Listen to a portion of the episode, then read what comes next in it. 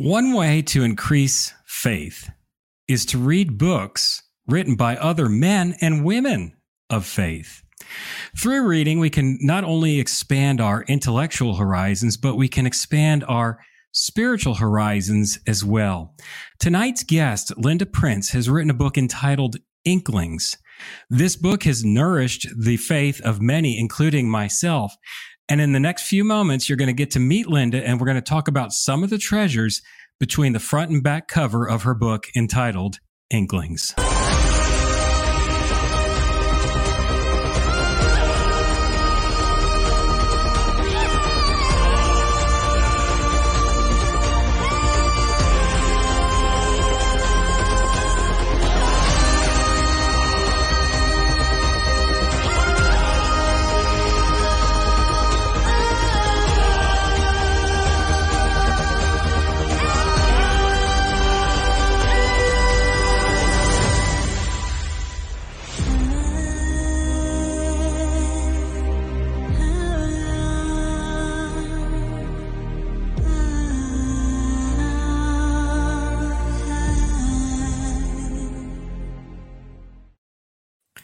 Linda, welcome to the Ravens Heart live stream and podcast. It is an absolute pleasure to have you on this evening.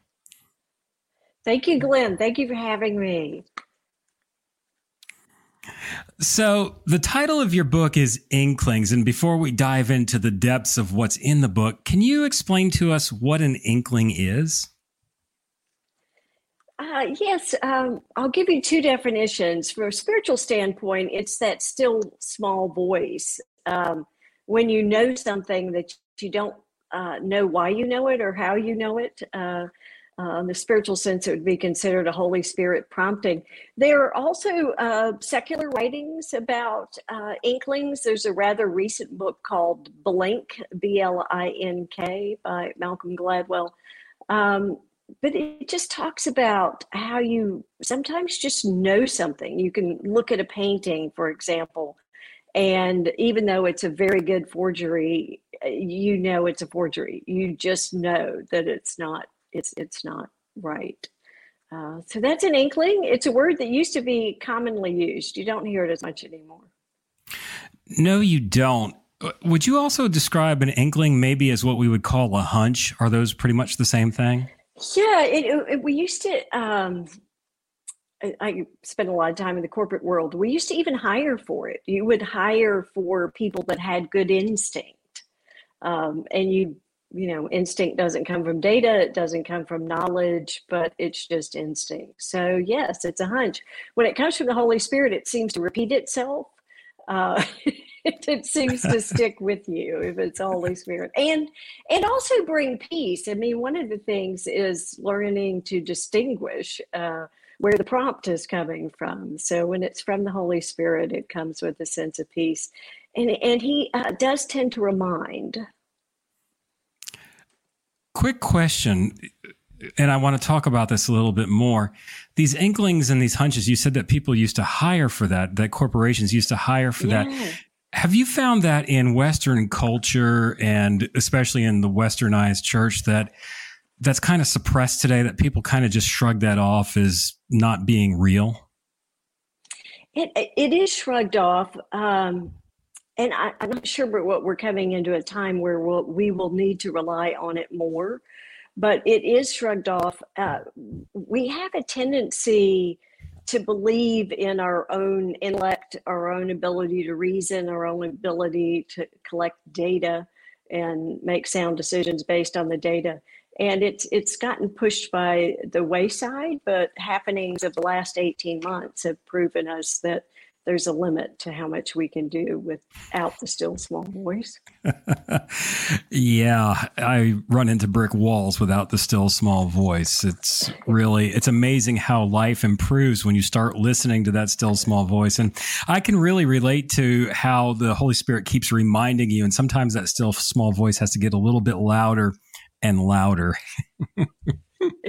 what I saw a t-shirt once and I wish I'd bought it. It said uh, God speaks as softly as he can and as loudly as necessary.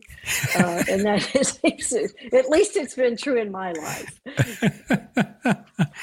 One of the things that I've come to learn is that God reveals his plans to us through the hunches, through the inklings, through the still small voice, through what I call a lot of times breadcrumbs. And for me, sometimes this gets absolutely frustrating because it's like, okay, God, why don't you just show me everything? Just lay it all out in front of me so I can see where you want me to go, make it clear. Why does God show us things in inklings with the still small voice instead of just laying out the big plan? Well, I I think uh, partly because if he showed us everything, it would just absolutely overwhelm us. We likely wouldn't believe him uh, if he showed i mean if god were to um, unveil my life uh, today 25 years ago i i just i don't know i would have probably been petrified. Whereas the scripture says that uh, he will do abundantly far more than we can ask or imagine um, and i think it's always abundantly far more than we can ask or imagine. So he revealed and, and plus just revealing the next step creates trust. I mean, part of it is learning to trust him and learning to take and be obedient for the next step. And then he'll reveal the next one, or at least that's my experience. And even people I know that are like real clear on their calling, like where they're going to do it, when it, you know, the where, the when, the the how, all of that is revealed over time. What are some ways that God reveals or gives you that hunch. And I want to ask specifically have you had any experience or known anybody that's had some of those inklings given maybe possibly in dreams at night when they're asleep and God speaks to them that way? Or, you know, of course, we know through the word, but specifically about dreams. I'm kind of curious about that before we get into the book. Yes. Um, people joke that it's always at three o'clock in the morning. I'm not sure why, uh, but I, uh, and I'm sure it isn't always at three o'clock in the morning. But yes, people do get them, and I actually um, heard a talk last night, and then then a dinner afterwards, and two of the people were sharing dreams that they had had, and and with all of their dreams, it's not just any old dream. Um, there were these two, one for each of them, that that um, stood out, and it, uh, it just kept coming to mind for them, and then was gradually revealed what God was saying through the dream. One of them was quite a beautiful dream about heaven, actually, uh, which was uh, pretty amazing. But yes, I do think that God uh, speaks through dreams, and He He speaks through other people. I mean, mm-hmm. sometimes, you know, he'll put something on your heart and then someone else will say something that's completely just consistent with it. And you know, it's a second nudge. I would have to agree agree with the three o'clock in the morning because when I have had dreams like that, typically it is at three o'clock or at four o'clock in the morning when those I wake up. I'm like, oh, okay, wow, it's three o'clock again. I think it has something to do with the watches. If we take a look in scripture and see what time, I think that oh, was the yeah, I, I think I'll. The... Yeah, yeah. So yeah, we'll have to take a look into that. That'll be another topic that we hit on a future live stream and uh, and talk about.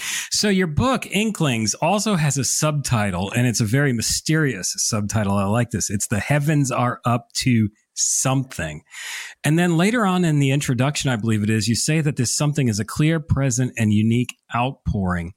What is this outpouring? What are you getting at? What are you seeing that that might be coming?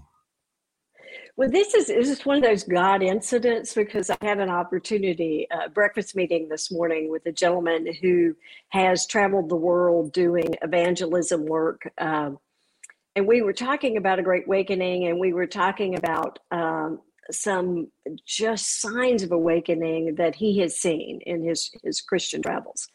Uh, and I said to him, I think the next one, instead of being wrapped around an individual like George Whitefield uh, or Jonathan Edwards, um, it will, will, be these little uh, pockets of heaven coming down, and that it will be lots of people sharing the truth and um, God taking those little seeds and turning them into something something great. So I don't know. People ask me if if another great awakening is coming, and I say yes, one way or the other. Either Christ returns or there's another outpouring. And, and a great awakening is merely just heaven coming to, to earth.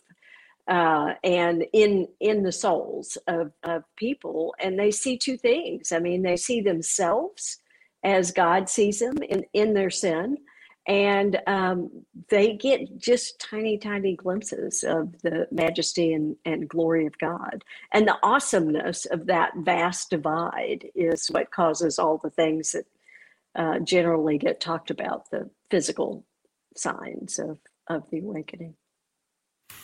I've been hearing that and I've been sensing that and was have been actually sensing that for several years that God is going to do something that we're not quite expecting and it's going to be in mm. unexpected ways and come from unexpected people not from where we would think that it would come from and souls are going to get saved and you know we know that before the end of the age there's going to be that one last person yeah I, we don't know who it is that right. god is going to save we don't know who it is and it, it's coming because everything that we're doing and everything that all this is about you know what you're writing what we're doing here is about the great commission sharing the gospel mm. with people and giving people a glimpse of god's glory. So with the book why did you feel compelled to write this book inklings? I um my it was a long obedience in the same in the same direction. So um the Lord would have me. I, I, spent about a 10 year period doing research on the glory of God, which is a rather odd thing to dig into. Um, and there's not much that you can find that's virtually nothing that's contemporary. And then after that, I was led to do research into calling, and I um, did some reading, but I, I, interviewed 40 people about their calling. And I actually thought that this was to be written um, as fiction and there was so much that came out of not as fiction as nonfiction. There was so much that came out of these interviews. I, I, I thought we you know it, the book will be a thousand pages long. And um, there's so much that was in the holy spirit realm that if you were to write about it in in nonfiction it would be very hard to convey the the full truth of what i learned so uh, that combined with the fact that I absolutely hate the the details of nonfiction like footnotes and I'd much rather just tell a story. So uh, the Lord led me to write it as fiction. And what's really interesting is I don't read fiction but I read your book and was absolutely enthralled with it. And we're going to talk more about that in a minute. We have some comments that are coming up. Uh, we have Yaz, my God, who's watching us on YouTube live, and he says, Amen to everything that is being being said. And he also, we, when we were talking about the outpouring, he talked about the book of Acts and the outpouring of the Holy Spirit mm. in the book of mm. Acts. And yeah, I, I, believe that, well, we are living in the time of Acts still. Uh, you know, yeah. God's Spirit is moving. And I think sometimes we suppress and don't understand the time that we're living in. But I think maybe part of that awakening is realizing, realizing that, hey, we're, we're here you know this is this is what we're what we're about is that's the church is living in the time of the book of acts. So you said that this was a 10 year process. Is that how long it took you to yeah, complete this well, entire project? Well probably the writing part took seven years but um, this is a, this is an unusual um, piece to this calling to write because most people who write have just always loved to write and always wanted to do this. And I am way too right brain for that. I am uh, artistic, uh, but writing, getting it from the creative side of my brain over to the other side so that you can actually uh, write it down is not difficult. It, it's difficult for me. So some of that was just writers' conferences and um, hiring a writing coach. I wanted it to be really good. I wanted it to be a good read that that people really liked. So I worked on the craft.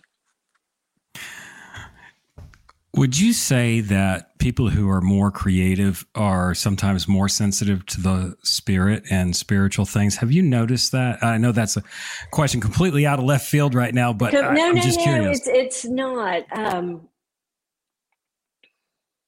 I, I you know there may be something to to document this and support it but i don't i don't have that but i do think um, that people that are creative just notice more things and are mm-hmm. more sensitive to their environment in general um, especially extremely gifted musicians have a tendency to just you know there, there is a test for that by the way um, uh, the gourmet chefs and musicians often test similar on when we test for natural abilities which is interesting it's because their senses are more more keen so yeah and i i, think there, there was a book a few years ago called the um, prophetic imagination that mm-hmm. really talked about this link between creativity and the, the Lord's voice. But hey, you know, he used Balaam's mule, so. I I always use that as a consolation to myself. Is like, well, if he can speak through a donkey, he can he can speak through me. So yeah. that is one of my um, favorite passages of scripture, especially what Balaam prophesied. It's uh, now that we're coming up on the Christmas season, you know, the, the one who is not following God, who's on the dark side, prophesies the coming of the Messiah. And we write it all over Christmas cards a lot, a lot of times that God right. can use anybody and, and, and anything. Right. So back to the fictional part, as I said, I don't, I, I have a very difficult time reading fiction. I love mm. footnotes. I love uh, very straightforward, mm. just give me the facts mm. and that inspires me. But I mm picked up your book and I didn't even know what I was getting into when I started to read it. And all of a sudden, I start highlighting things, and Deb is looking at me because I read before I go to sleep at night. She's like, first of all, don't get the purple highlighter on the sheets. That was the first thing she said. The second thing was, what are you doing? And so I found so many nuggets of truth in this book Yet it's a fictional book. So is this really truly a fictional book or is it something else or a hybrid? What was it that I was reading? Well, um, I, I took in the business world, we've had for leadership books, there have been uh, people have written teaching fiction for a while. Um, so it, it, was meant to to teach, uh, and part of the the craft was learning how to, to weave it into the story. So it didn't you know it wasn't just sitting on the surface as okay now now she's teaching. Uh, so it was meant to to do that. It's a spiritual mystery in um, design but um, you're not the only person. Well to start with you're not the only person that doesn't like to read fiction. I, I may be the only person who writes fiction who doesn't read fiction because I'm, I'm with you. I, you know mostly i know how it's going to end when I start. And, you know, uh, anyway, it either horrifies me or bores me. And I haven't found much in between. I haven't found a lot of wholesome. Uh, so, you know, it was intended to teach. So the wisdom is, is woven in there and given to the voice of the characters. I'd like to bring up a comment that uh, our viewer Adam Oxendine has made. He's a great friend of the live stream, and he also has a very good leadership podcast. We've had him on over here. Yeah, wonderful. And he, yeah, he, he's an awesome, awesome guy. We're going to bring him back on next year too. Uh, he writes, uh, he spoke through Moses too. When you're called, you're called. Adam, I think you read my notes as to where we're going with this because we're going to talk about calling in a few minutes. But if I remember correctly, Moses had a speech impediment, and that was one of the reasons why why he was like, I can't speak to these people. Was is that correct? If I'm remembering correctly, Linda? Yeah. Well, yes. Uh, he. Well, we don't know if it was an impediment. It doesn't clearly say that, but he felt that he needed Aaron. So that was, you know, Aaron had the the better voice in his mind. So he recruited Aaron. And we, you know, kind of know how some of that turned out. So I, I wonder if God's selection of the team wasn't a bit better than Moses adding, but uh, it ended well, I suppose. it's funny how Moses tried to get out of that, and uh, it, God's like, "No, you're you're the guy that I called. You're it." And uh, you know, yeah. but uh, so when I was reading this book again, talking about the fiction and nonfiction, there are so many references that you make to historical events such as the Great Awakening, the Second Great Awakening and then there's a lot of, and I'm not going to give away the goods on the book because people have to get it and read okay. it. There's a lot about human trafficking in there. That's factual. And did you start researching this before you wrote the book, as you were writing the book, or was it a combination of just as you were going and both? Uh, the Great Awakening has been interesting to me for some time. So I had done some research prior. I dug in and, and um, did more. And I, you know, I'll share this. I hadn't share haven't shared this with you. But one of the things that I became interested in, I knew I had an ancestor who had moved here in 1633. So that's uh, shortly after the Mayflower. And I knew he was clergy. So there had to be some reason that he, he came. So I started researching that and uh, as a calling and one thing led to another and i have ancestors who were actively involved preaching during the Great Awakening, which was a fascinating nugget, wow. uh, one of those God incidents that you talk about. So I was already reading the likes of Jonathan Edwards, and you know, most people don't. They don't consider that to be particularly a good way to spend an afternoon. But I, you know, I've always loved his writing, and you know, one thing led to another, and I even found where um, it, we, he was a friend of the family so uh, it's, it's, pretty fascinating uh, stuff there. Now, what was the original question? the original question was the research. Did you research all of this yeah, before you wrote the book? The trafficking piece of yeah. it, no. Other than, especially if you can, you know, turn back the clock like 10 years when I'm working on this, there was very little written about it. And it just, the problem is so massive and so you know just down the street. Most people think it's only in major cities and you know only in parts of the world they wouldn't go to. And that is not the case at all and nobody was talking about it. So part of that was just out of sheer frustration to to to bring at least a little bit of light to the problem. I get prayer assignments. Sometimes i'll have one for an entire year and okay. um, a couple of years ago, it was just I was to pray over and over and over, set the captives free. Um, and you know, I'll have an 18 month prayer assignment, and when it's laid on my heart, I just pray, let the captives free. Um, anyway, so you get a hunch that you get a hunch. Jesus does. so I do. I get an inkling. I'm to pray. an inkling. Yes. I get an inkling. I'm to pray that. Linda, let's talk about the characters and this thing calling. So the main character, and you can correct me if I don't get this correct. The main character, Thom Thombai, correct?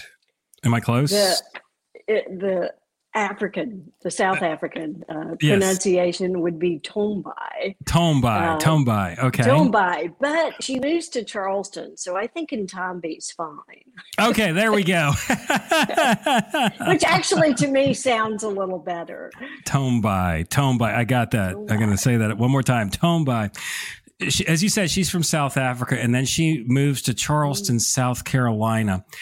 Is there a reason why you chose these two regions specifically as the geographical focal points? Is there an uh, inkling going on here? Uh, well, there's a little bit of, of uh, personal experience in there. Uh, in my early 20s, I moved to Madrid. So I uh, experienced culture shock about the same age as her. So that, you know, just a sense of culture shock. And um, Joe and I were in South Africa and uh, we went to Kwandwe, which is in the book, which is a real place. And when you first arrive, you arrive at what they call the Homestead House. And we met this South African woman, and we maybe had a 10 minute conversation with her. It was a very quick conversation. And uh, it was very clear that she was Christian. It's just one of those things where you just know immediately. And she uh, shared with us that her father was a missionary in Southern California. I forget exactly if he was in Long Beach or where he was. Um, but it, we left there, and I told Joe, I said, if I ever write a book, there's my main character. So uh, I don't know any, I don't remember anything else about her. I don't know her name, nothing else. But uh, anyway, would actually like be good to know more about her, but I don't. I like how you incorporate Charleston in there because that's where we are. That's where this live stream originates from is Charleston, South Carolina. So I'm reading about things that I'm very familiar with. And it really just adds to the flavor of the story and the way that you describe things. Like I can smell the must in the buildings in downtown Charleston, just the way that you uh, describe everything in the book. So one of the things that Tombai is trying to do is she's like a spiritual detective. And I like, I do like mysteries. I, I can't read them, but Just ask Deb how many episodes of NCIS and all that that I watch. Oh and, yes, me too. You know, me too. yeah. Okay. All right. Good. A fellow fellow fan. There there we go. and we've got a fellow Ravens Heart fan, uh, Jermaine from Georgia, is uh, just tuning in to us. Good evening, Jermaine. Welcome to the live stream. Um, but Tombai, she is like trying to figure out what this thing called calling is and how somebody yes. determines their calling. What is calling? Can you give us a definition of that? Because uh, it gets confusing to a lot of people. Well, the short one would be uh, when the Lord won't leave you alone, I suppose. Uh, but uh, calling is um, what God had in mind when He created you. And I think part of our growth uh, during the sojourn on earth is um, discerning that. And we talked earlier about there being a progressive revelation. I mean, sometimes there's a burning bush like Moses had, but um, more often than not, it, uh, it's rotten two ways. One is heart's desire. God will um, turn your heart toward what it is that he wants you to do. Uh, um, here's a little side story. I have a friend who's been an evangelist most of his life, and we uh, have done a lot of business travel together. And once when we were going through security, they searched through his backpack and they pulled out a gas mask. I said, you know, as we're walking to the plane, he said, I guess you have questions. And he said, Yeah. He said, I may he said when it when it when it happens i may be able to lead one more person to christ because i have my gas mask. Now that's a calling. I mean he he just has a heart for evangelism that is a calling. The other way god um, kind of guides us toward our calling is um, he'll he'll pry us loose. Because sometimes whatever we used to do we're really attached to or what you know he'll do this or he does it with joe and i mm-hmm. with a church you know if he's ready for us to move to another church he'll just you know he'll he'll give the desire but then he also will kind of loosen the ties to whatever it is that you're doing.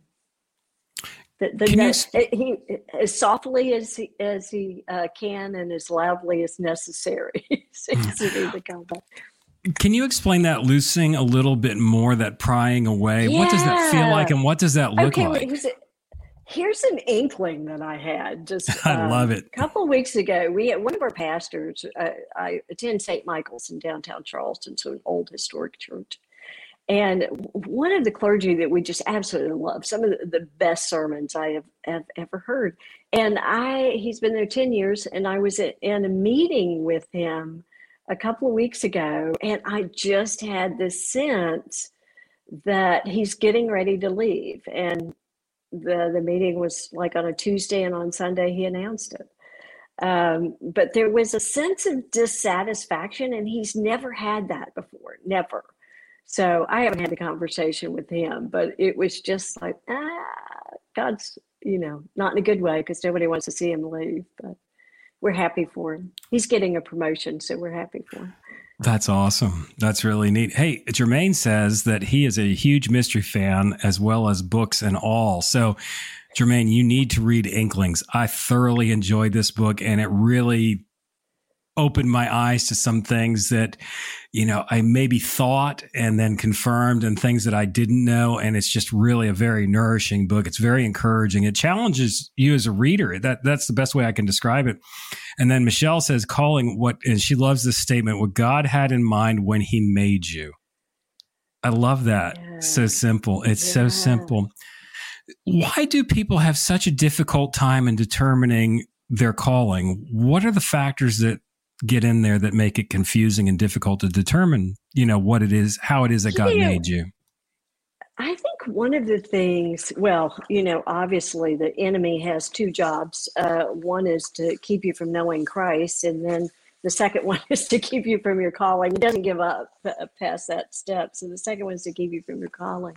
But I think a lot of times um, we take on too much of the responsibility. And I actually even looked this up, so I'm going to look at my notes here. But um, it, it there's really three pieces. There's the opportunity, uh, there's obedience, and then there's the outcome. and this is one of the crispest, clearest models I've ever seen as to whose responsibility is is which piece of it. It's the, providing the opportunity is God's responsibility. A lot of times we think it's like a job search, and we have to make it happen. Uh, but the opportunity is is God's responsibility, and the outcome is God's responsibility. And all we have is the the step in the middle where um, just the obedience piece of it. Uh, so we we want to make the whole thing happen, like we would do advance our careers or something. I can I tell a story? You know, I like. Please, I am totally enjoying everything that you're saying. Okay. This is so beneficial. So, so another friend, and one of the people I interviewed uh, in writing the book, um, he and his wife were called to move to Zambia uh, in a very, very, very uh, village um, and had to build their own uh, mud hut out of bricks. They had no electricity, etc. And they went not knowing why but they were obedient to that step. And the first year was just horrible, very difficult for them. And lo and behold, the Lord had 60 pastors in a, a I don't know how many mile region. And he ended up teaching the Bible to 60 pastors in, in Zambia. But he didn't know that when he went. He just went because he was called to go sold everything here, had a house in Somerville, and uh, just just went. And now he knows. Well, he knows he he you know we still see through a glass dimly. Uh, he knows that he ended up teaching the Bible to 60 pastors, but he has no earthly idea what happened through all of those pastors. I think that's going to be, you know, part of the beauty of heaven. It's like seeing the ramifications of yes. what we do here. Yes, there's going to be things that we see in heaven that we had no idea occurred on earth as a result of yes. steps of obedience. You want to talk about obedience, just stepping away from everything and going somewhere where you don't know why. That's a huge step of faith. It was huge, just absolutely huge. And they were there four and a half years, something like that. Quite some, quite some time. Yeah. Okay. Okay. You know, even with inklings with how this live stream interview came about, how many years did we sit at the same dinner table at business dinners, you and your husband, me and my wife, and we're just sitting there enjoying whatever meal. And I had no idea that you were a writer or even that you were, I, I could sense there was something different about you and Joe. Uh, I just couldn't put my finger on it. Maybe it's because I was too enthralled in the steak or whatever it was that was on my plate. but how many, how many times did we sit together and that, I believe that was God arranged. Oh, I did saying, too. It was abs- yeah. absolutely God arranged. Um, we were talking this morning about the speaker that we had in town last night. So, I mean, we were just so many little dots that we had to connect to even, you know, know why that happened. But, uh, you know, lots of things are in divine timing too. But, uh, yes. Yeah, that that's a key word, divine timing. He's not too fast and he's not too slow. He's always no, he's always on time. No. Let's talk about the artwork on the cover. There's something that I find the, the artwork on the cover of the book is very beautiful. Uh, with the eyes, uh, eyes, and you actually have a chapter in here called "Eyes," and you talk about her eyes a lot. What is the significance of the eyes? Why do you draw attention to her eyes? Yeah, you know the um, eyes are the window of the soul is is is part of it. Um, but i wanted her to be she's she's complicated on the inside. Uh, she's so i tried to make her the antithesis of the stereotype of someone her age her gender her height everything. I, I tried to make her on the inside quite different so i thought i'd make the outside look interesting as well and it, it you know it's the fun of, part of the joy of writing fiction is you can you make up people. So I could take, you know, one person's hair and somebody else's eyes and someone else's mannerisms and cobble together characters. It's quite fun to do. so you know several of the several of the main characters are an amalgamation of people I know that I Okay. Well, I didn't see a guy in there shoveling steak in his face, so I I, I guess I didn't make this book. So the next one, the next, one. I didn't the next know you one. when I wrote it. That would be a true inkling to write you in if I hadn't even met you yet. So. yeah, when when you read the book, and this is the case with any book, and I was really asking God about this, and I want to talk about this in some detail. You know everything comes together in the book. There's an end, there's a definite beginning, all the middle pieces, all the intricacies, it, it, all comes together. And that's the way a good book is written. There's no hanging plot where you're just like, huh? Well, you know, what, what what's going to happen next? You know, um, and then let's apply that to life in general. And I'm going to ask you this question because I am now a firm believer that there is no such thing as coincidences. I want your take on that. Is there any such thing as a coincidence? You know, I, I used to think the little things could be, you know, the stoplight that broke so that uh, you have to go another way or I, and I, I, you know, and I doubt that now. I mean, even the, the little things, I, I think the, um, the Lord is active. I mean, some people believe uh, He created the world and just wound it up like a top and walked away. And I do not believe that Scripture teaches that. Uh, I believe He's He's active and active in our in our lives. And I, you know, there's just way too many things for it to be. They're God incidents. Yeah, I would I would have to yeah, I would I would totally have to agree and really when you take a look at it because when I was asking God about this I was like, okay, plot, coincidences, everything ties together. How does this apply to life? And it took me to that scripture, the one that we showed at the beginning that God is the author, which is very mm, fitting for what great. we're talking about. Yes. He is the author and the finisher of our faith and I went and I took a look at what the Greek word author means it actually means prince. Very. Does it, really? it does. Yes. No. Prince. Yes. I'm sitting here thinking, I have, I've never looked that up. I don't know what it yep. means. Does it really? Wow. Yes. Okay. Prince, captain, the originator. And when you mm-hmm. think about it, all the things that occur in our lives, especially for those that love him, like in Romans 8 28 says, and we know that all things work together for good them that love him, love God, to them who are the call the called according to his purpose. Mm-hmm. So basically, he's created us and in, in the way that he desired, put all those things in us, put our callings in us, what he desired us to be and all of these arrangements it's kind of like a giant storybook that we're living in looking at it that way. So i was like wow. But yeah um, the the word author means prince. Uh, that uh, that oh, one. In the, wow, in the, yeah. that's amazing. No, I have not looked that up, but it's amazing. yes, Jermaine says he would love to connect with you, and we'll get uh, get uh, your information out at the end of the live stream um, yeah. for Jermaine to connect with you, which would be awesome. And I'm sure there's going to be a lot of other people That'd that want to connect with you as well. Be be awesome for that. Um, and I've got a question from Adam, and I'm going to, okay, Adam says, Was there any moment you said, Yep, God, that was you, aside from milestones like children and relationships like hit, hit or miss moment or a feeling of divine intervention? Uh, well, as it relates to the book, um, when I started doing the family research and one thing led to another, I can I can even like tell you where I was standing when I realized this. I have an ancestor who was George Whitefield's best friend. George Whitefield had two friend, two best friends, and he asked to be buried between the two of them. So one of the people buried with George Whitefield is an ancestor of mine, and I was just absolutely shocked, stunned. And we have since uh, been to Newburyport, Massachusetts, and uh, um, anyway, but I, I, I, was just, I yelled into the other room. I said, Joe, you, you were absolutely not going to believe this. this. I was just stunned.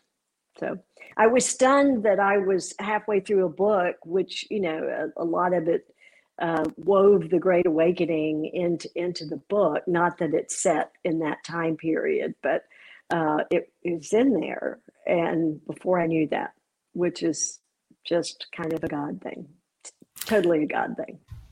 As I was reading the book, I could tell that there were some family connections in there, the way that it was written, and you kind of allude to it a little bit mm. in the book. And I was like, mm.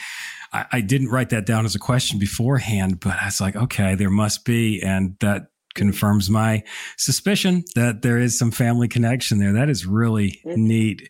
There is Michelle, some family connection, and I and I wasn't aware of it until I started writing. Go ahead. Oh, that is Sorry. that is that is so neat. No, absolutely not. Michelle has a comment that she'd like to make, and uh, a lot of people being ministered tonight. To tonight, this is awesome. She said, "Yes, God is very active. When I connect the dots in my life, I am just blown away. No coincidence for sure." Yes. How many times, based off of Michelle's uh, comment, how many times have you looked back and it's taken maybe a year or longer to realize how the dots have all connected? Is that something that happens to you? You know, it does. You know, even when we're working with uh, leadership teams, there's an exercise we'll do where we have them go back through their life. We have them d- uh, depict it from a uh, like uh, artistically, just doodles or, or whatever. But um, if you look back at your life, you can see the connections. I mean, it's hard to do it without having a heart of gratitude, and even when you step back and look at it, even the suffering. I mean, even something that was just absolutely horrible at the time. Um, takes on a different meaning when you when you look back at it and you see this caused this caused caused that so i um i have a friend that's written a book called shaped by suffering and i, I really the church doesn't teach much about suffering other than you know how to care for people who suffer but we're we are in a soul forming world i mean this our time on earth is soul forming for eternity and um, suffering is is part of it part of what got us to here to this live stream and to where we are mm. tonight mm-hmm. is because i survived a brain tumor yeah, if wow. it were not for that, we would not. Yeah, we would not be here yeah. doing this. And that was a horrible time of my life and several years of intense pain afterwards, even after and before. We all thought it was a sinus infection that just never went away. Oh, and then it was, yeah, eventually diagnosed. They, they found it on a CT scan and they were able to get it out. And that was back in, that was 13 years ago when that, uh, when that happened. So I can relate to the suffering. And at the time, I didn't understand what was going on. But now looking back, I'm like, oh, I needed to go through that to get to where I am now and to what God's been really yeah. understanding what my true calling is through that. And going back to calling, what can people do to better discern the hand and voice of God um, for their calling and also too with all of these events that seem to be disjointed in their life how can they better see and understand what God is doing to understand those inklings that they're experiencing? Especially in the times we live in. I mean, uh, those of us um, and those that are listening to this, we were we're on this earth in these times. Uh, so we're here for such a time as this, and especially now. I am an advocate of having an inner circle, not a team, doesn't have to be a large group, but uh, just two or three people. Some people call them accountability groups, but I really see it as as much more than that. So it helps if you have people praying with you. So I, I have a, a, a, small circle, um, and if and we'll we'll all pray and see what we're hearing from the Lord, and and they will they'll tell me what they're hearing even if it doesn't make sense to them. Uh, I was praying for um, um, the mother of our goddaughter uh, last week, and I, I just, um, the only thing I was hearing, I just kept hearing the word no. So I texted her and I said, Well, I don't even know what the question is. She had uh, emailed and said, We have a big decision to make. Will you pray? And I just texted her no uh, because that's all I was, was hearing. But anyway, having that other believers that will listen to the Lord and have the courage to tell you things. And then she that told me what the question was after I told her the answer. their, prayer, their prayers are amazingly advantageous for big decisions. I, I, would tend to agree uh, totally with that. So that gives a whole different definition to an accountability group. Um, because in a lot of churches, especially some of your more fundamental independent churches accountability group is kind of like the sin police that shows up on your doorstep. Oh, yeah, you, yeah. you, know, it's a total perversion yeah. of that. Yeah. And also, too, would you say that the accountability groups kind of get you out of your own head and out of your own mind? It would help you sort through what's you, what's your conscience, and what's the voice of God? Yeah, we know it slows you down too, and it, it helps you um, discern as opposed to decide. Um, and my, you know, they're really my inner circle prayer team. They're prayer warriors, and and they're people that you know. A lot of people, when you ask them to pray, they'll say, "Oh yes, I'll pray for you," but they don't. but you know, they don't. Yeah, they, are uh, going off to watch yeah, the World Series. Right. Yeah, yeah. yeah. like no, no, they're not. They're not going to do that. But these are people who actually will will pray. They, they, we didn't talk about this, but there was a lot of warfare while I was writing the book. Every that's one of the ways to know you're on the right path. Um, there's a quote, I wish I could find who said it, that says, When revival is about to happen, Satan is the first to revive. So uh, I know a lot of people in ministry that will tell you that uh, if Satan's nipping at their heels, they feel like, okay, I must be right over the target because he's not happy. Wouldn't you say though that is counterintuitive to what we would think in our minds and our flesh that hey, if we're moving on the right path, it's going to be easy street and all this blessing is going to immediately flow and everything's going to work? Uh, I'll just talk about the the long Inklings journey. Uh, every step, I, I didn't necessarily want to do. But if I was obedient, then it became just pure joy. And then the Lord would have to research, for example, then the Lord would have to pry me loose because I would just still be researching. Uh, but a specific example, um, I had done all the research, done all the interviews, and the Lord was saying, um, it's time to start writing. Just, you know, pick up the keyboard and write. And for some reason, everything would get in the way. There was just such a battle. So I told Joe we were not living in Charleston's time. We were still living in Davidson, North Carolina. And I said, okay, New Year's Day is a very inexpensive day to stay in a hotel. So I'm driving to Charleston. I'm going to the Mills house and I'm just going to check in for a few days so I can get unstuck and actually start writing. And lo and behold, I, I got into town in time for dinner. Uh, and at midnight, had it was going to get up early and start writing. And at midnight, I woke up with food poisoning. So, oh, um, wow. It doesn't sound like a coincidence. I don't, wow. I call it a God incident. I call it an enemy incident. But at that point, I was just bound and determined that he wasn't going to win. So, um, you know, this is like way too much information to put out on the airwaves. But you get these little, like, you know, 10 minutes when you're not sick. So I wrote, I, I'm sure the words were awful. And I probably threw all of those away, but I was determined I was going to the enemy wasn't going to win. I was going to start.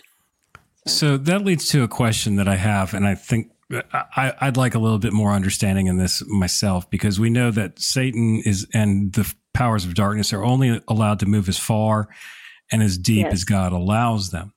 So yes. if we're moving on the right track, why does God allow us to in, face that and deal with that if we're moving on the right track. Again, it's totally counterintuitive to just natural thinking.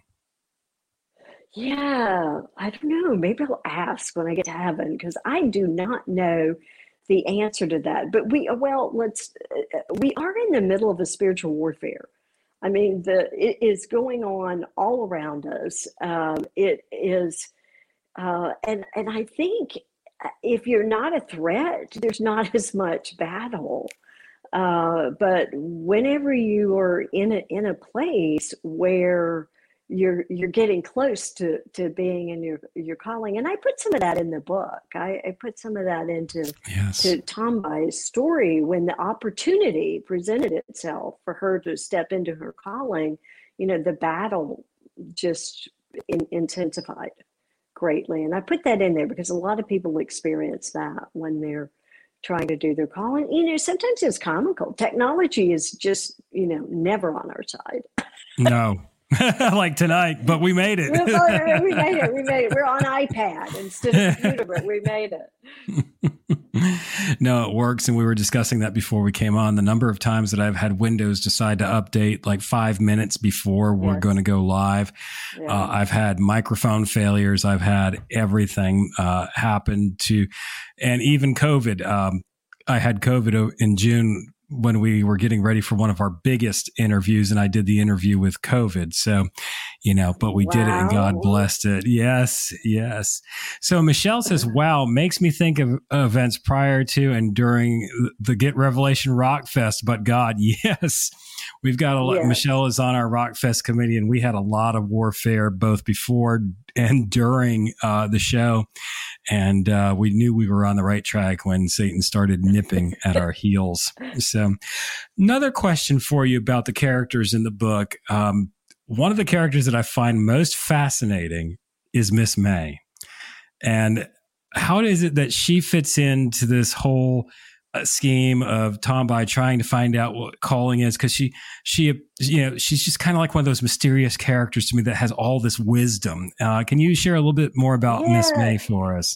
Yeah, well, I had after ten years of researching the glory of God, I, I you know I read Mystics, I read everything Edwards wrote, uh, and so I had all this really deep theological.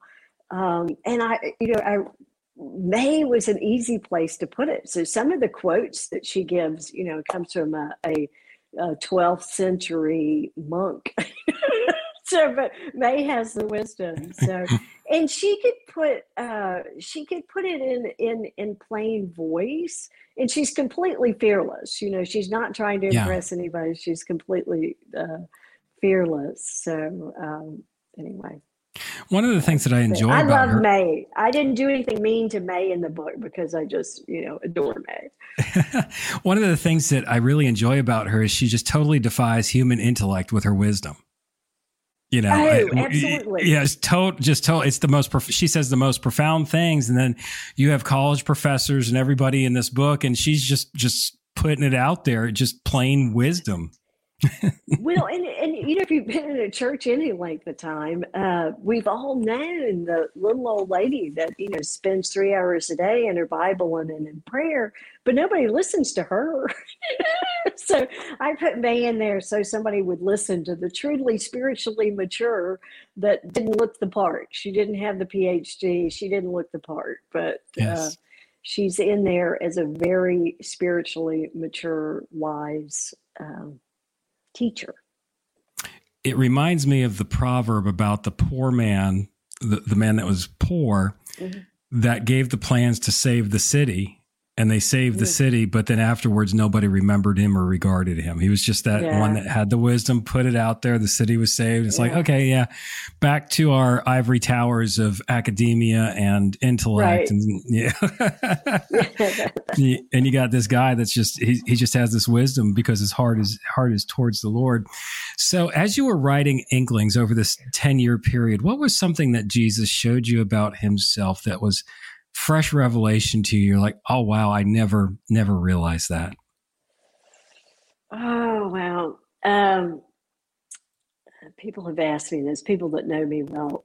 Uh, some of the spiritual experiences that characters in the book have are based on personal spiritual experiences. Um, they're uh, impossible to write about. There just really isn't language. So I I did my best, and I only wrote about things that I would ask permission, um, uh, permission of the Lord before writing about them. But there's there's some experiences in the book that are based on real experiences. And I remember right before publish, um, one of the editors wanted to take one of them out, and I, I just said no. no, that one, that one, that's not mine. I, I, it's not, it's above my pay grade to remove it. So, yeah. Good, good for you. Because those spiritual experiences that you explain in the book, I'm not going to give the goods away so that people actually go read right, it. Right. it's it's just refreshing to know that those things do occur because there's a lot of people they have those things happen and they have those experiences and i'm talking about believers they're like what do i do with this you know this is just so totally right. foreign to right. me and i found that very yeah. comforting because i can relate to a lot of the things and uh, that, that you write in there about those um, Michelle has another comment. She says, Seems like you've been able to pack a lot of wisdom and insight into this book. Michelle, you are absolutely correct.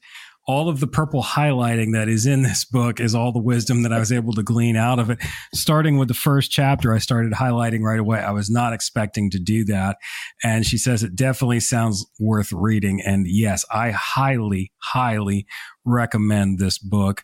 Um, it presents spiritual things in the context. that There's romance in this book as well. Uh, there's a romance in here, actually, quite a bit of romance in this book, and it's very well put together. And if you live in the Charleston area, you will be able to recognize a lot of things in this book that um, that Linda puts in there. So not only are you an author, but you're also a consultant. But you're a very different kind of consultant. You're basically the consultant with the hunch, and you're pretty much a prophet to the profitable. Can you tell us about that and about your consulting that you do? Uh, yes, I, my um, corporate business, I go into companies that are in need of change and uh, take colleagues. I, you know, in recent years, it's come to me that what we do is revival. We revive organizations. Um, and uh, we don't always get to tell them just the whole truth, but we come really close to being able to share Jesus. We at least take the light of Jesus into organizations and, and uh, I have had the privilege of working with I don't even know how many leaders over the years, um, but um, love what I do. It's a blessing. If you really think about it, real true wisdom derived from Scripture never fails. No, it doesn't. You, you can't you can't refute it. Yeah, it's the reason people say, "Why haven't you ever written a leadership book?" Because I have plenty of stories I put in a leadership book. because we, when we go in to study an organization, we can go anywhere, talk to anyone. So we, you know, have a lot of examples.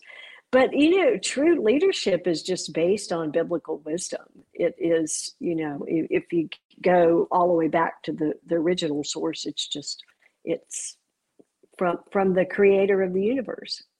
It is. It is. And the big the big thing now, the big um, mantra is servant leadership, which I think is great. You know, I know institutions mm. that are pushing that. That's a big push in the military right now. And you boil it all down, that was Jesus's leadership model. So basically what they're doing is, you know, after we've gone through all these years of the corporate hierarchy, it's like, oh, well, servant leadership works better. Well, yes, it does because that is divinely inspired leadership. And I've even read Sun Tzu's leadership uh, the, in the art of war. And I'm like, this is, you know, a lot of this is based upon the logos of scripture. You know, it, it's, it's divinely inspired from the father. You cannot go wrong with that type leadership. If somebody wanted to reach out to you as a consultant, how would they be able to do that? How can they get in touch with you, Linda? Sure, I'll I'll give you direct. My website is I have two. I have one uh, for my Christian writer site, but lindaprince.com um, there, and it's just like it sounds, just lindaprince.com. And there's a bit more information out there. My email, which is a great way to contact me, is Linda Prince at mindspring.com, M I N D S P R I N G.com. And that's direct. And where can people get a copy of this awesome book, Inklings? Yes, it, it, well, you can either email me and I'll send you one, or anywhere books are sold. It's on Amazon, Barnes and Noble, just any anywhere uh, books are sold, you can uh, get to it. So that is wonderful. Linda, thank you for joining us this evening. If you can just hold, I have a few housekeeping announcements before we let everybody right. go to bring up, and we'll be right back. Hey, everybody, just wanted to remind you that, yes, the tickets for Get Revelation Rock Fest 2022 are on sale. Uh, you can get them at lithoscry.com. That's L I T H O S C R Y.com.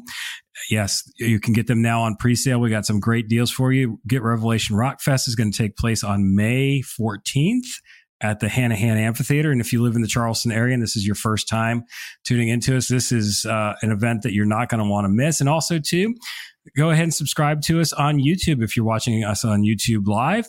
Uh, you can also listen to our replay on Apple iTunes and on Podbean at lithoscry.podbean.com. So a lot of cool stuff going on. And what's going to happen is next week, I am going to take the week off, believe it or not. I am going to take a week off and then I'll be back on the evening of Thursday, the 18th, and we're going to have the ladies from Gold, Frankincense, and Myrrh awesome awesome band. And I didn't even think about it, but talk about Inklings. We're moving into the holiday season when people are thinking about gold, frankincense, and myrrh. And that is the band that we're going to have and be featuring on November 18th at 8 p.m. Eastern Time. So you'll want to tune in for that. Everybody, thank you for joining us. Um, Linda, again, thank you for joining us this evening. And one more time, how can people reach out to you? Because I know people have a lot of questions and they want to get in touch with you uh, just simply Linda Prince at mindspring.com, M I N D S P R I N G.com.